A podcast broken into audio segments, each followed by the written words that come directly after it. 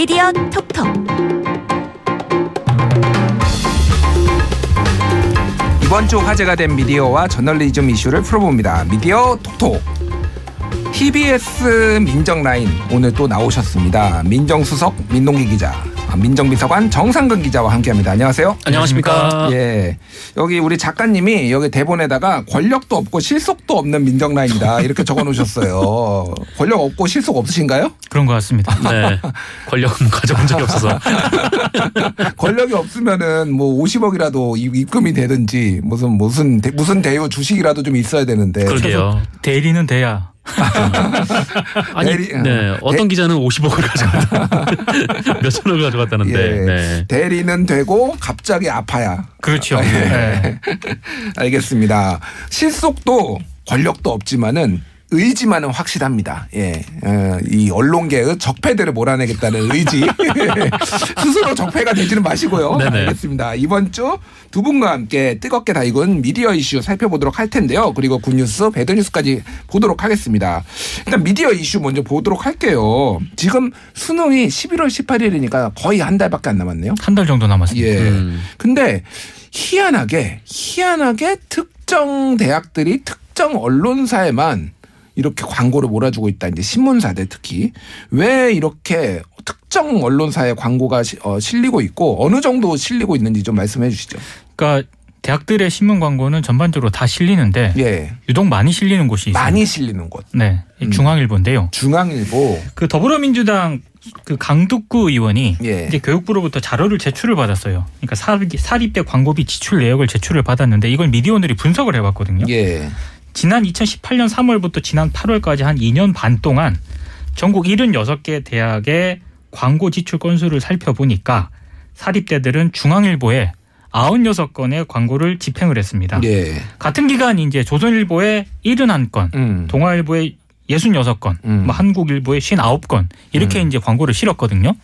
근데 물론 ABC 협회 부수를 두고 굉장히 말들이 많긴 했습니다만 통상적으로 업계에서는 조선일보가 가장 영향력이 많고 예. 부수도 많이 발행을 하고 음. 뭐 그렇게 생각을 하고 있지 않습니까? 예, 예. 근데 오히려 중앙일보에 대학들이 더 많은 광고를 집행을 했습니다. 음. 왜일까요?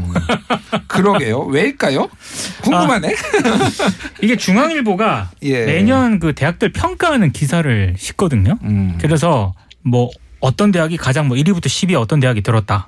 그래서 지난해에 비해서 뭐 어떤 대학이 뭐 올라갔다. 이런 평가 기사를 싣습니다. 예, 예. 그러다 보니까 대학들이 중앙일보에 잘 보이기 위해서 혹은 아. 눈치를 좀 보는 것 아니냐. 예. 그래서 이 기사가 중앙일보가 매년 대학 평가를 내놓는 이 기사가 정말로 목적이 무엇인가? 음. 정말 대학들의 어떤 경쟁을 뭐 바람직하게 유도하기 위해서 이렇게 평가 기사를 내놓는 것이냐? 음. 아니면 광고의 목적이 있는 것 아니냐? 이런 여러 가지 좀 논란이 제기가 되고 있는 겁니다. 이게 시작한 지가 굉장히 오래됐잖아요. 음. 한 30년 정도 됐습니다. 예, 그러다 예. 보니까 대학들 입장에서는 이 중앙일보가 매년 또 비슷한 시기에 내놓거든요. 예, 예. 이 기사를 아, 무시할 수가 없죠. 음. 왜냐하면 어, 특히 뭐 1위부터 10위까지는 잘 안 바뀌는데 예. 어, 어찌됐든 대학을 이렇게 그래프라든가 예, 예. 표를 통해서 순위를 매기지 않습니까? 그렇죠. 그러면 해당 대학 입장에서는 엄청나게 신경을 쓸 수밖에 음. 없습니다. 야, 왜 뭐 비슷한 등급이었는데 왜 쟤네보다 우리가 오래 밀렸어? 라고 그러면 총장이 얘기를 하면은 시정하겠습니다. 한 다음에 광고를 주나요? 그게 문제죠. 일단 대학에서 굉장히 높으신 분들이 이 기사를 보고 예. 우리 왜 왜 밀렸어? 이제 이렇게 되면 음. 밑으로 쭉 내려가는 거죠. 아, 네. 그렇군요. 어느 조직이나 다 똑같군요. 그렇죠. 예. 이 좋은 대학을 만들어서 순위를 올릴 생각을 하고. 아 그리고 이게 기사 자체 목적도 좀 문제지만 계속해서 제기되는 문제가 있어요. 예. 그러니까 이 대학 평가 지표 있지 않습니까? 예, 이게 예. 중앙일보가 네 가지로 공개를 했거든요. 교육 여건, 음. 교수 연구, 학생 교육 노력 및 성과, 그리고 평판도인데 예. 앞서 언급한 세 개는 이게 개량화가 가능해요. 그래서 그걸 음. 두고 뭐 이런저런 말들이 있긴 하지만 크게 뭐 문제가 되지는 않는데 예. 마지막 네 번째 평가인 평판도는 평판도. 이게 정말로 주관적이고 자의적이거든요. 음. 제가 봤습니다. 이게 뭔가. 누구한테 평판을 조사를 하나요, 그러면? 이게 굉장히 좀 문제가 있습니다. 일단 고등학교 교사, 대학 교수, 예. 기업 인사 담당자 이런 음. 설문조사 결과를 바탕으로 음. 이 평판도를 어떻게 뽑냐면 신입 사원으로 뽑고 싶은 대학, 음. 입학 추천하고 싶은 대학, 예. 기부하고 싶은 대학 뭐 예. 이래가지고 지표를 매기는 거예요. 어. 아 근데 이거는 좀 너무하지 않습니까? 완전- 신입사원을 뽑는데 네. 사람을 안 보고 대학을 가요. 이거는 어. 말들이 많을 수밖에 없는 거고 실제로 음. 중앙일보가 성균관대하고 연관이 있지 않습니까? 음. 그러니까 삼성, 삼성이 이제 재단으로 지금 있는데 그렇죠. 뭐 지금은 직접적으로는 연관은 없지만 과거 과거에는 굉장히 밀접한 관련이 있다고 알려져 있죠. 예, 그래서 중앙일보가 이 대학 평가를 계속 기사를 내면서 음. 정말로 성균관대가 예전에 비해서 굉장히 순위가 높아졌습니다. 순위가 음. 굉장히 높아져서 사실은 예전에 이제 그 복명재단이라고 있었는데 한해 그렇죠. 중주가 있었고 90년대에 그러다가 이제 어, 이 삼성이 들어오면서 네. 삼성이 뭐 투자도 많이 했습니다. 그래서 굉장히 올라가는 측면도 있는데 유독 다른 데서 비슷한 조사가 있는데 유독 이 중앙일보 조사에서는 성균관대가 좀 더 높게 나오는 경향이 있다. 뭐 네. 이런 얘기도 있었고 그리고 뭐 이제 이 평가들이 보면은 뭐 말씀하신 그런 평가들 그런 평가들이 뭐 이제 정성 평가라고 얘기하죠 그런 그렇죠. 것들이 조금 어 성균관대가 높게 나온다라는 얘기가 있어서 저도 음. 이거 예전에는 이제 저도 취재를 할 때 각 대학 관계자들한테 들어보면은 분통을 터뜨리시더라고요. 그래서 예, 예. 예전에 이런 거를 미디어 오늘이 여러 번 썼거든요. 예. 그럴 때 다른 대학들에 있는 그 대학 본부에 있는 분들이 음. 굉장히 잘 얘기를 해줍니다.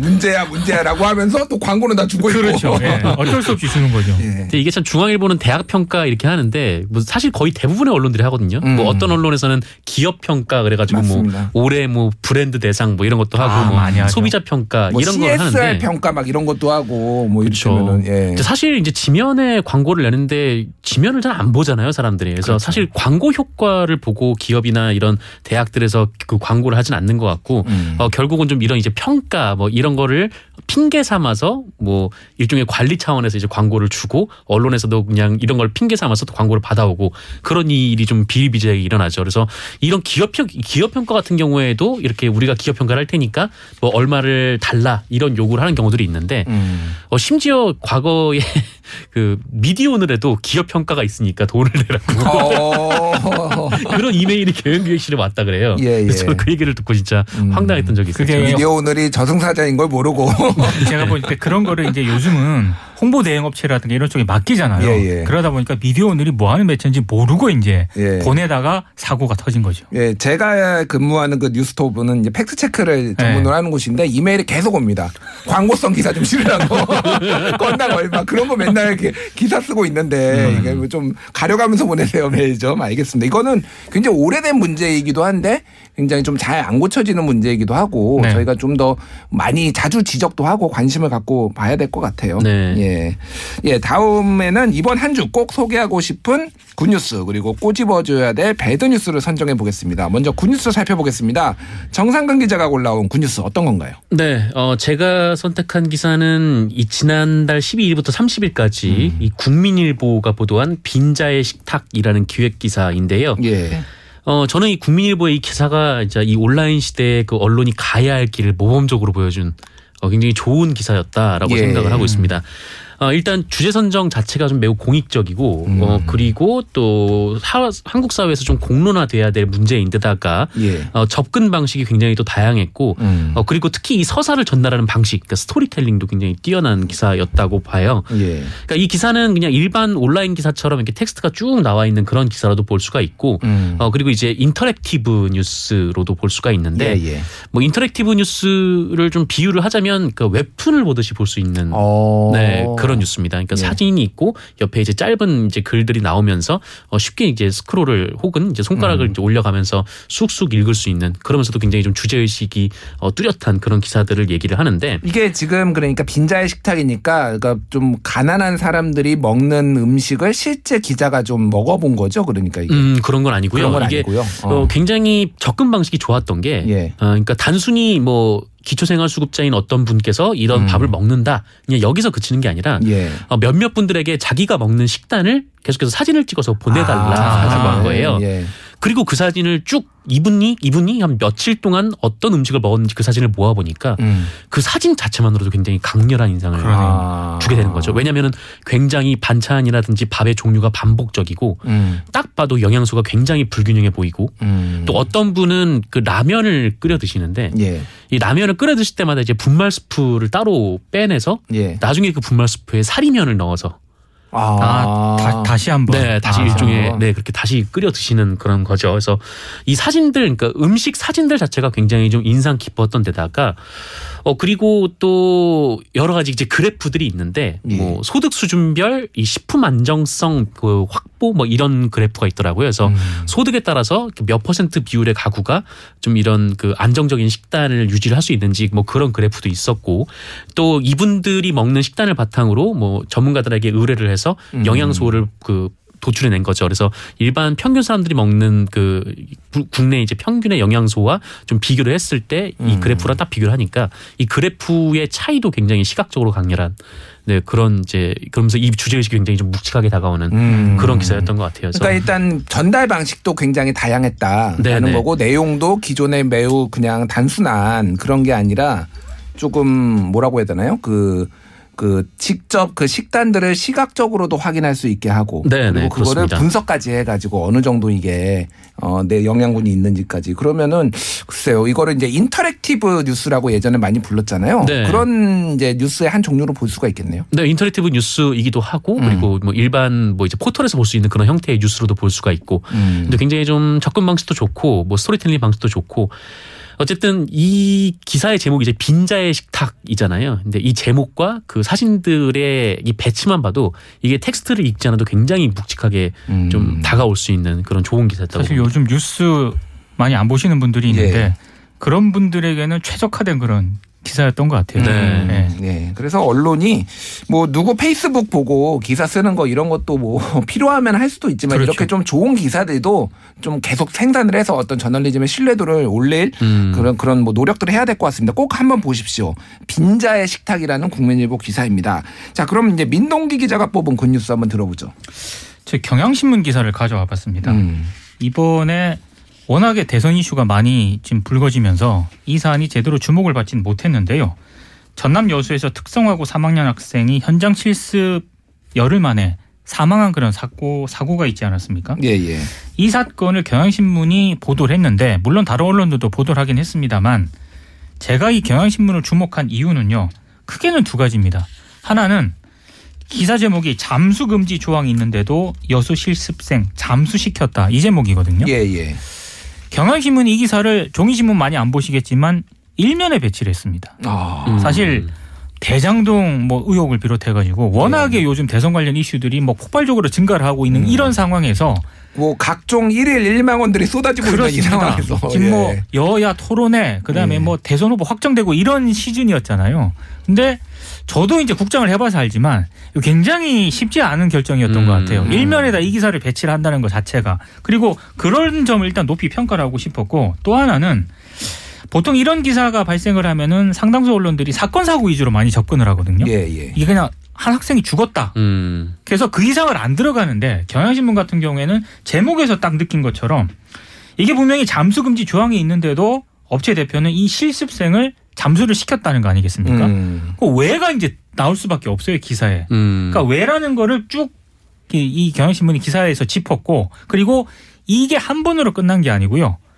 어 지금 아고라 이 에서 방송을 하고 있는 이번 주에도 경향신문이 계속 후속 기사를 싣습니다. 음. 그 후속 기사가 전 대단히 좀 어, 좋다고 생각을 했던 것 중에 하나가 사실 이게 업체 아니 업체 대표라든가 이런 음. 사람들을 막 비난하기 쉽잖아요. 예, 예. 근데 경향신문은 그렇게 기사를 쓰지 않았어요. 음. 그러니까 이를테면 교육부하고 학교 있지 않습니까?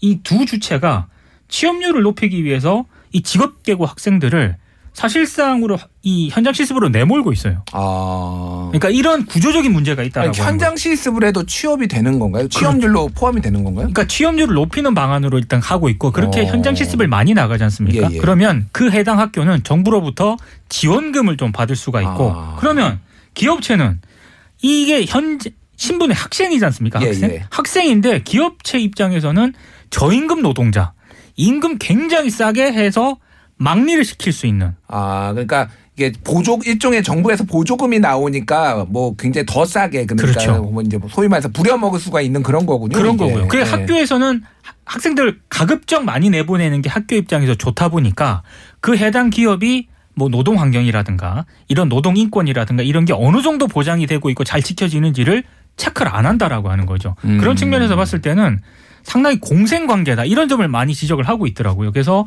대단히 좀 구조적인 어떤 측면을 잘 짚었다라고 생각을 해서 예. 저는 굉장히 이 기사를 꼭 한번 많은 분들이 좀 보셨으면 좋겠다 이런 음. 생각을 해봤습니다. 예, 경향신문에 이 잠수금지 조항이 있는데도 여수 실습생 잠수시켰다. 이 기사뿐만이 아니라 일련의 관련 보도들을 말씀해 주셨는데요.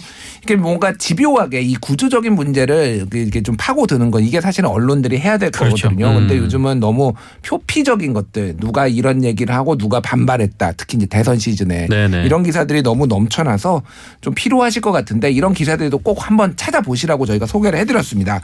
자 이번엔 나쁜 뉴스를 선정해 보겠는데 두 분이 선정해 온 걸 보니까 맥락이 거의 비슷하더라고요. 그래서 예. 사실 저도 이거 원고를 보고요. 네. 나랑 왜 비슷한?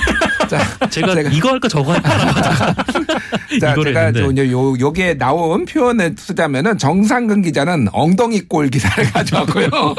민동기 기자는 가슴볼 기사를 가져왔습니다. 네, 자. 총체적 난국이죠. 예, 네. 총체적 난국인데 먼저 정상근 기자가 먼저 좀 소개 좀 해주시죠. 네, 저는 이제 좋은 기사로 국민일보 기사를 가져왔는데 예. 나쁜 기사가 국민일보 기사 입니다. 아, 역시. 어, 이 국민일보의 이 기사는 온라인 시대 가지 말아야 할 길을 정확하게 보여주는 그런 그? 기사였는데 그, 그, 그거 좀 배트맨에 나오는 half face 뭐 이런 거 뭐 그런 거죠. 예, 예. 어, 이 기사는 뭐냐면 그 어떤 유튜버가 이 호국 영령들 사당이 있는 이 사적공원에서 노출이 심한 복장을 입고 운동했다. 음. 네, 이런 기사였어요. 어 근데 제가 이게 일단 그 문제라고 느꼈던 게 일단 첫 번째는 이분이 공원에서 노출이 심한 옷을 입고 운동을 하든 말든 이게 언론사가 기사로 쓸 일인가 음. 라는 생각이 먼저 들었던 거죠. 그러니까 뭐 유튜브에서 논란이 되고 뭐 커뮤니티에서 논란이 될 수 있는데 이게 한국 사회 공론장에 올라와야 될 문제인가 뭐이 음. 부분에 대해서는 뭐 전혀 저는 아니라고 보고 그리고 두 번째는 이게 지금 기사로 비판을 하는 건가 아니 뭐 홍보를 하는 건가라는 생각이 음. 좀 들었어요. 그러니까 이 기사 내용이 그 유튜버의 복장이 엄청나게 선정적이다 이런 얘기를 하는데 이 유튜브의 이름이랑 이 유튜브의 영상 제목이 기사에 그대로 나옵니다. 아. 어 이거, 이거 가보라는 거잖아요. 뒷 광고인가요? 그래서 그래서 실제로 저도 가봤거든요. 가봤더니 댓글에 온통 기사 보고 왔습니다. 댓글들이 네, 엄청 많은 거예요. 예. 그리고 사실상 이제 홍보가 된 거다. 음. 어 그리고 마지막 그러니까 이 기사를 뭐 좋게 해석한다고 해서 이 선정적인 유튜브 방송의 실태의 문제점을 지적하기 위한 것이다. 음. 뭐 이렇게 받아들인다고 해도 어 그런데 이 기사 속의 사진도 굉장히 선정적이다. 아. 네, 라는 데 있었어요. 그러니까 그렇군요. 이 국민일보가 이 기사 부제목에 뭐라고 썼냐면 이 카메라가 엉덩이, 허벅지, 가슴 등 의도적으로 비추어 비판 커져라고 썼는데 음. 이 기사 안에 사진에 카메라가 엉덩이, 허벅지, 가슴을 의도적으로 비춘 걸 그냥 그대로 실었습니다. 음. 네, 뭐 아무것도 없이요.